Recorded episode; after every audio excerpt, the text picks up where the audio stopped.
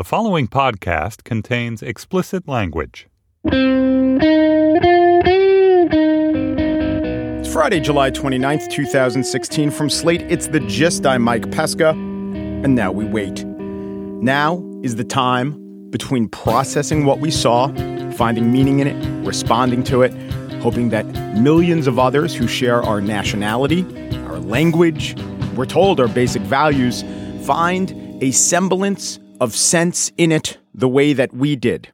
We don't need all of the other people with our shared traits to respond to it like we do. We're fine if 40 to 45% of our countrymen saw those two conventions and came to exact opposite conclusions. We expect that. That does not shake our faith. We price in a bit of xenophobia, a dash of bigotry, a dollop of adherence to party brand above all else. We acknowledge there's a certain percentage that just can't countenance Hillary no matter what. And if all those people who watched two weeks of conventions and came away with exact opposite conclusions that we did, and if that number amounts to many, many millions, but not a majority, we're fine with that. But right now, we don't know. We don't know. We're in that liminal moment where NASA scientists, the rocket has just begun liftoff. There is the cloud of exhaust and flame underneath it, but we've all seen the tape where it plunges back to Earth, where Price is Right contestants, that spinner is edging towards the $1, but we don't know if it'll stop. We don't know if it'll slow down. We're expectant parents in the delivery room. Meaning? Meaning? There's no use for trying to take meaning in what we saw, meaning in how we think. The meaning is how some other people, who we might only barely understand, how they think. Meaning is Rasmussen, meaning is Gallup and Gravis and Survey Monkey. Don't toy with me, Survey Monkey. That's what defines our reality. We wait. So I'll talk to you Monday when we know if we have a country that we understand or if we don't. That's all that's at stake. But first, here right now on The Gist, let's talk about our country 100 years ago. It's one of the great forgotten acts of terrorism on U.S. soil. It propelled us into world changing events and it went unacknowledged and buried for years. Chad Millman is here with the story of Black Tom Island.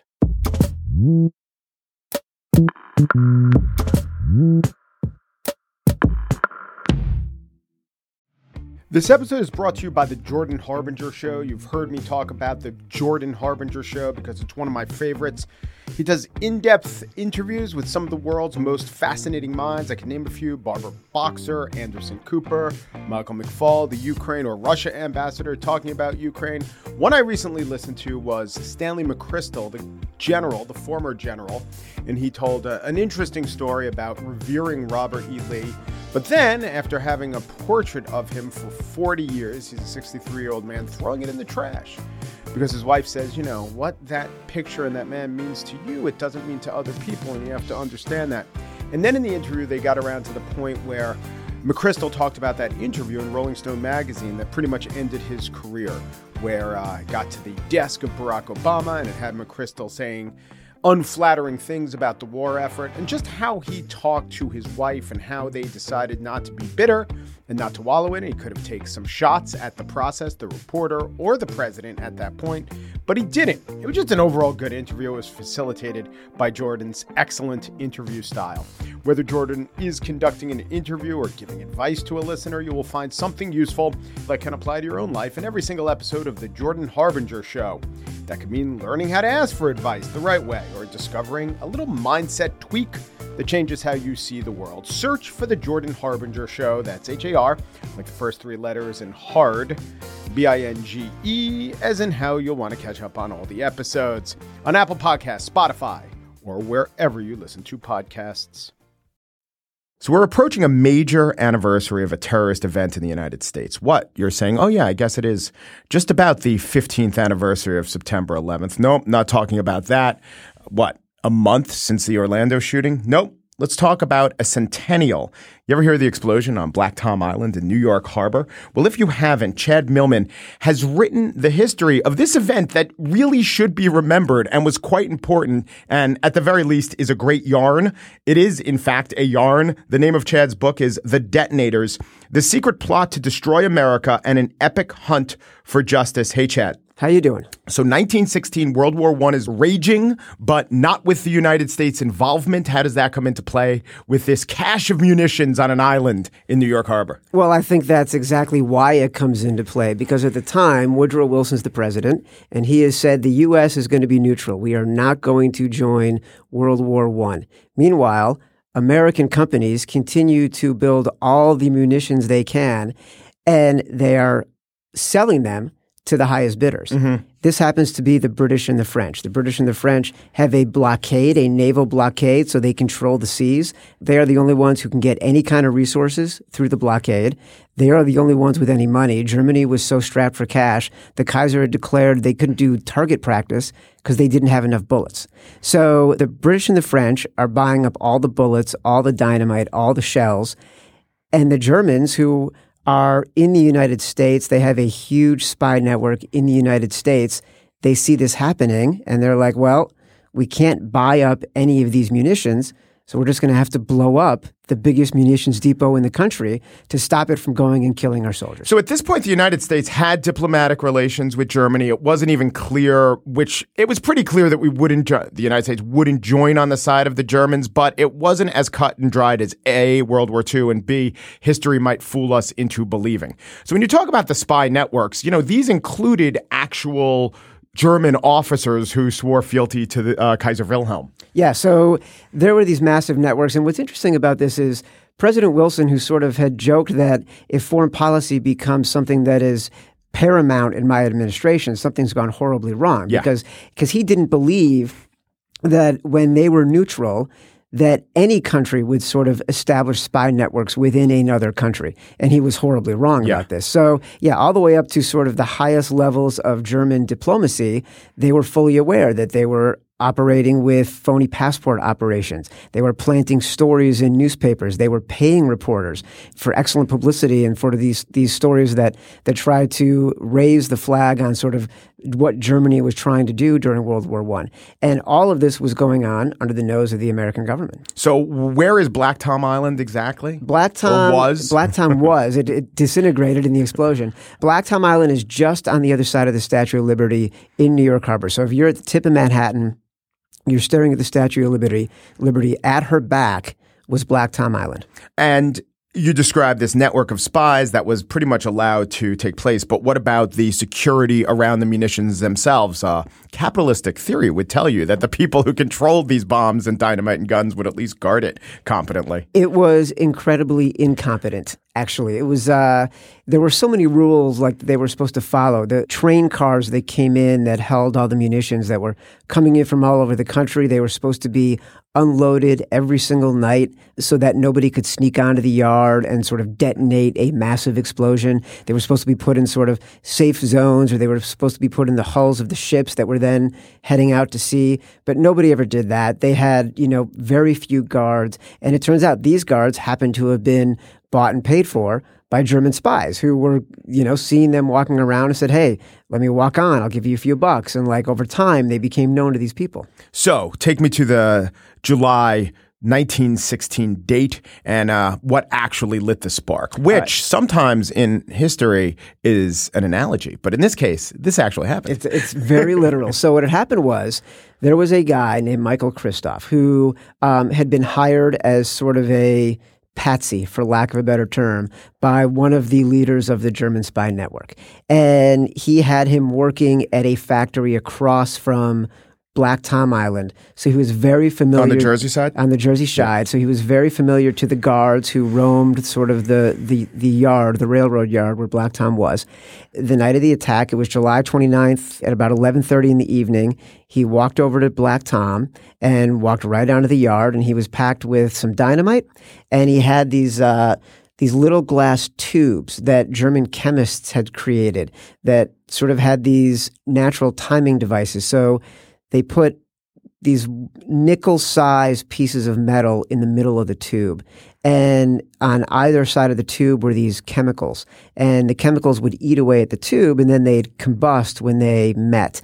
And sort of the thickness of the tube indicated how long before that was the timing mechanism. Now, when you say the German chemists had created them, they gave the Americans the technology and we, and we, and they physically made them in America. They didn't ship them from Germany. Oh, no, this, they, some of them they made on sort of, docked submarines sort of in the in international waters Wow. and then they rowed them in but this particular cache had actually been brought over by an American, a German American who was working as a spy for Germany. And he could sort of go free and clear because he was a prominent businessman in the Baltimore area. So he was far away from New York that he wasn't suspect. He had gone to Germany, he had gone to Berlin and had sort of been said, I will help you. And they gave him this cash and he brought it back. And then one of his guys gave it to this patsy named Michael Kristoff. So Kristoff went on to Black Tom and had his bag full of explosives put some dynamite in one railroad car and put these little glass cigar tubes into another railroad car. And at 12, on July 30th, very early in the morning, around 1230, 1245, these two ship captains who happened to be docked in Black Tom Island were talking, and then all of a sudden one of them noticed this massive fire coming out of one of the railroad cars nearby. They realized it was loaded with munitions.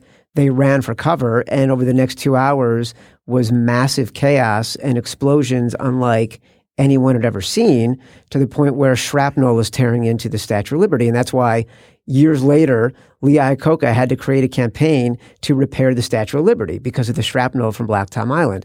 In, all the way into Manhattan, as far away as 42nd Street, the windows in the New York Public Library were being blown out. So it was, it, the devastation was massive. Sounds like it worked. It sounds like they had a good theory that once you start exploding some munitions, that this will be a chain reaction. But it sounds like it worked better than, or at least as good as they could have hoped in their wildest imagination. Who can say what they were expecting, right? Yeah. But what they wanted was to make some noise, and they really wanted to destroy all the munitions they could, and they wanted people to be clear that like something bad was happening and they want they felt Americans and American businesses were hypocrites.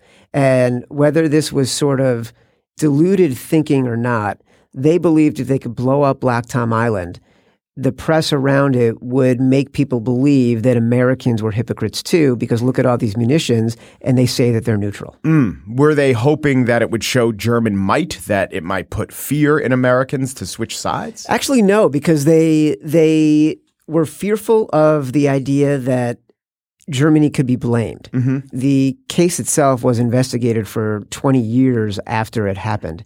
And for years, Germany's paramount sort of feeling about the explosion was trying to not have to be blamed for it because they knew sort of the damages it would incur in German US relations after the war and Yeah. sort of the money they'd have to pay back. But So, even Weimar Germany was dead set on Oh, yeah. denying culpability. Absolutely. Yeah, which was supposedly Western, well, at least under the heel, heel of the West. So, so much of your book talks about the quest to crack the case. And I think that you found in those characters some interesting, uh, really detectives. Yeah, they, that's exactly what they were, and they they were lawyers, and they were assigned to this case or picked up this case because they kind of thought there'd be a big payday in it, mm-hmm. right?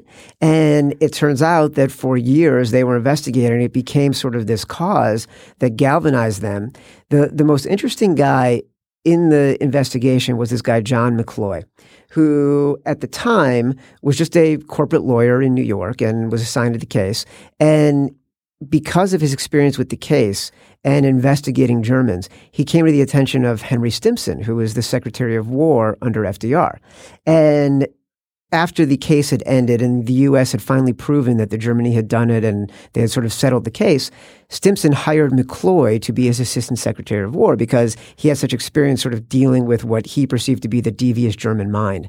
And because of that, uh, You know, you hate to profile a whole country, but, you know, in 1920s, 1930s, not maybe the worst profiling. Exactly. Yeah. Like you know, like you're, you're hesitant to say it, but at the time, Oh, what, what decade? What country? All right, Exactly. go ahead. after the attack on Pearl Harbor, FDR, who had been the Assistant Secretary of the Navy in World War One and had seen very clearly sort of new the experience of Black Tom Island and sort of German saboteurs, and then felt he was seeing the next iteration of that with Pearl Harbor. They were deciding to intern the Japanese. And they're sitting in the Oval Office, and FDR looks at McCloy and puts him in charge of interning the Japanese. And he looks at him and says, We don't want another Black Tom Island. Yeah. McCloy ended up going on to become like the first High Commissioner of Germany and the chairman of Chase Manhattan Bank and the Council on Foreign Relations, and you know was an advisor to presidents from FDR through the first George Bush. Yeah, but the difference, aside from the idea of collective punishment, is well, there are so many differences between the situation with Japanese Americans and German Americans, but there wasn't huge rings of sympathizers in the Japanese community to Tojo's Japan, for instance. No. Yeah, but then again, you could also say that it was clear that Japan was an enemy of the United States uh, at the time of the bombing of Pearl Harbor, and like we talked about, it was less clear with the Germans. But you know what's interesting about that is when Black Tom happened and when World War One began. You know, this was a time of peak immigration in the United States, right? Late 1800s, early 1900s. Everyone is coming through Ellis Island. German Americans were one of the most prominent Oh, yeah. immigrant groups. John And- Jacob Astor, and we're both sports guys, Lou Gehrig, Yeah. and they all lived in the Yorkville section of New York. And Exactly. the German immigrants were, you know, the most, many people changed their names, and we don't even know necessarily just by surname who was a German immigrant, but it's still the largest immigrant group in the United States. And what's interesting about that is at the time, before World War One, there were surveys in in, in uh, newspapers and stuff. German Americans were the most respected of the immigrant groups because they had done the most to assimilate. Yeah. And then after World War One began, you saw all of that go away. You know, the uh, they started calling hamburgers liberty uh, liberty sandwiches, right? And they were calling sauerkraut liberty cabbage. It sounds familiar, doesn't Yeah, it? yeah. And they had banned the teaching of German in California schools, and they had banned German opera from the Met. And there was a real fear that there was going to be an insurrection of German Americans within the United States if we ended up joining the war. There were stories about that in the newspaper all the time. Hmm. Teddy Roosevelt would barnstorm and say, these hyphenated Americans are going to terrorize us. So it's fascinating, sort of, how, how quickly it flipped. Was there any loss of life on Black Tom Island? Quite a bit. Six known losses of life, including you know firemen and policemen who ran in, a baby in Jersey City that was thrown from its from its crib. Yeah. What they what The, they could, the, this was, I mean, Jersey City is what, 15 miles away from there? Jersey City, not even. Yeah. yeah, not Yeah. even fifteen miles. But a baby um, thrown but, from its but a baby thrown yeah. from its crib, right? But what they couldn't calculate was there were massive amounts of immigrants living in boats Yeah. in the harbor there. Those literally turned to dust, like they just disappeared. So no one's able to really say for sure because there are so many people who weren't documented as citizens of the United States. We didn't have the word terrorism. Did we have the idea of terrorism back then? Was this seen as something in, of a separate category than an act of war? You know how we conceptualize ter- terrorism now. Well, you know, one of those things that's interesting about this event, and you sort of mentioned it in the beginning that a lot of people don't know about it, right? Yeah. There had been two years leading up to this of Woodrow Wilson and his aides understanding that there were these massive spy networks in the United States, and there had been incidents of other sort of acts of sabotage at munitions depots. And as soon as it happened, Wil- Wilson was so interested in maintaining our neutrality. Mm-hmm. He was campaigning at the time as the president who had kept us out of war. The first thing he says the next day, this was nothing but a regrettable incident at a railroad. And even the Bureau of Investigations immediately in the paper the next day said there will be no investigation. This was nothing but an accident. So very quickly they were trying to walk away from any idea that this was a massive act of sabotage, which is what they would have called it back then Yeah. instead of terrorism. Well, maybe it wasn't terrorism. I mean, it was a military target. There was no intention. I mean, if there were casualties along the way, that's fine, but it wasn't an intention to kill civilians. So maybe technically it wasn't. But the other thing is, it didn't terrorize us because the authorities downplayed it to the point of ignoring it. And that's why it took 20 years later for these uh, investigators to figure out what actually happened. Oh yeah, absolutely. I mean, the, the U.S. government definitely tried to sort of say, nothing to see here, let's walk away, you know, that kind of thing. Okay, but what were the consequences of that? I mean, you could argue that post September 11th, the world changed and we changed everything. Perhaps we overreacted. I mean, obviously, there's still networks of Al Qaeda and people who are intent on killing us. And with Germany in World War One, that wasn't their intention. But maybe something could be said for sure, it was a huge underreaction, but at least it wasn't an overreaction. Well, I guess you could argue that that anything since then is an overreaction, but I don't think that an underreaction Yeah. ends up being the right solution for something like that. That's true. When you go there now, is there even a plaque? Oh, And yeah. What's the there there? So right now it's uh, Liberty State Park. It's Uh-huh. sort of at the, I guess, the southern edge of Lib- Liberty State Park on the Jersey side of New York Harbor. It's a beautiful Been to the area. Science Museum Been with the Science kids, Museum yeah. is there is great, and it's sort of there's a lovely walking path. You can walk all along sort of the river at that edge of it into the harbor, and there is a plaque. It says like it's very small. I read about it in the intro in the book. It's a very small plaque that says this was the site of the first terrorist attack in the United States. Even that has sort of always struck me in the way it's sort of underplayed. It's like a small plaque, like on a metal stanchion, like covered in plastic. It's kind of fading a little bit. It's not like a metal engraved plaque or anything. But yeah, it's there. The Detonators, The Secret Plot to Destroy America, and an Epic Hunt for Justice. Chad Millman is the author of that book. Thank you, Chad. Thank you, Mike.